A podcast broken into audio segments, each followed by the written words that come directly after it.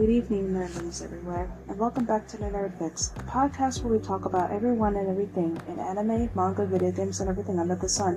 This episode, we are going to be reading a Christmas-themed creepypasta titled The Naughty List. So, for those who would like to have a bit of a chill on this holiday season, wanting some horror, this is for you. So sit back, relax, and get ready for your creepy fix.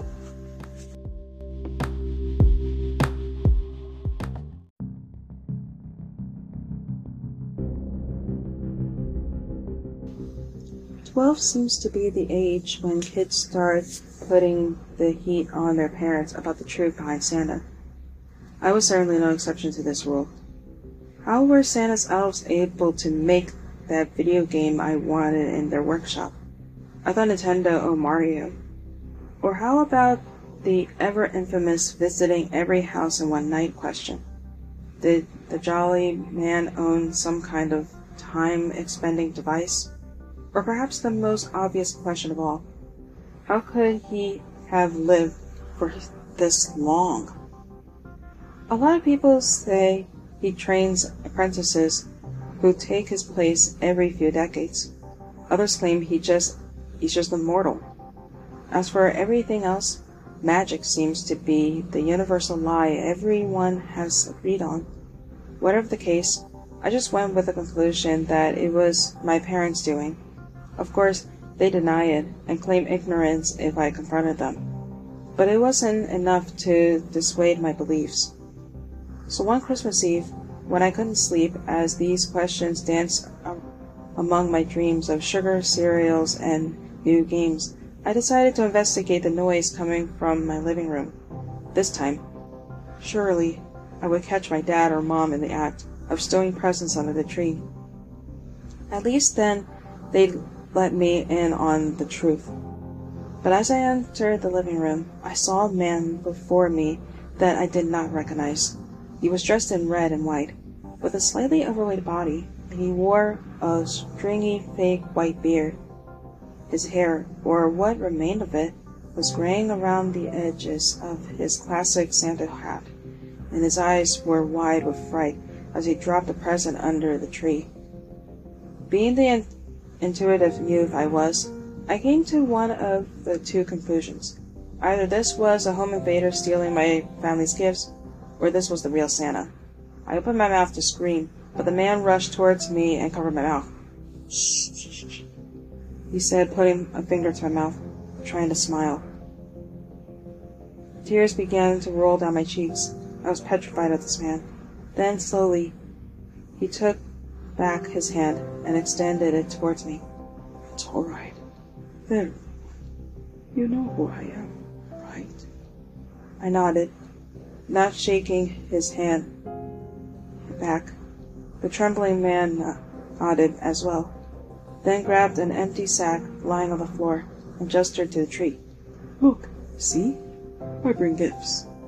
Now run along back to bed, or I might have to put you on the naughty list. He started drifting towards the deeper, hearty voice stereotypically associated with Kris Kringle, but I wasn't fooled. Regardless, I wiped my eyes and began to step back from the living room, trying to create some distance between me and the stranger.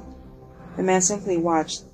I wiped his, his brow, wiped his brow, and proceeded to approach the fireplace. I stopped and observed, confused as to how he was going to leave my house but a blast of green flames erupted from the chimney, and the man fell back to the floor. I couldn't see his face, but I'm certain it was a twist in, twisted in fear of my own. A massive bony hand spawned from the fire, and the arm that followed was draped in ragged fur. Then another arm, and then the skull of some wild creature with two large horns followed nearly as large as the fireplace itself. The bones popped and snapped as it slammed its hands on the floor. The entire monster was engulfed in the flame, yet it did not seem to burn anything in the house. The monster declared, speaking to what I guessed to be the man on the floor. No, no! Eddie shouted back. I did my part, see? 10,000 houses, just like you said, right? 10,000. I did my part. And yet, you allowed a human child to see you. You know the rules. Look, I, I, I've learned my lesson. I'm sorry. I made a mistake. Just let me go, please. I delivered all the. Let you go. Did you let that woman go, Eddie? I did not seem to recall you letting her go. This was your second chance, and you've wasted it. What are you going to do? Eddie whispered. I couldn't make out his quaking figure being overshadowed by the creature in the fireplace. The next sound could be heard was a crunch, with a soft beginning and snapping finish. I jumped at, as the sound repeated a few times, finally letting out a shaky breath.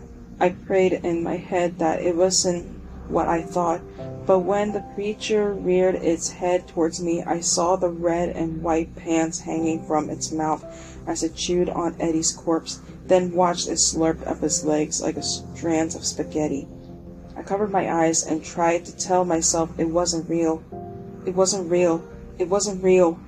And after a quiet minute, I peeked between my fingers to see the monster staring back at me from the fireplace. The pace of my breathing grew quicker and sharper, my eyes unable to escape from the grasp of the empty eye sockets. Now run back to bed, little one, or else I'll put you on the naughty list. My legs finally found the strength to leave, and I sprinted from my parents' room. I, I sprinted for my parents' room, diving into the sheets with them. There wasn't a trace of the events of the night before when my family went down to the tree the next morning. There was even a little note next to the empty glass and half-eaten cookie on the table. Have a Merry Christmas, S. Claus. As much as I tried to take in the warm, comforting atmosphere that came with Christmas Day, I couldn't stop watching the fireplace, terrified that the monster would return. At least, now I knew the truth about Santa Claus.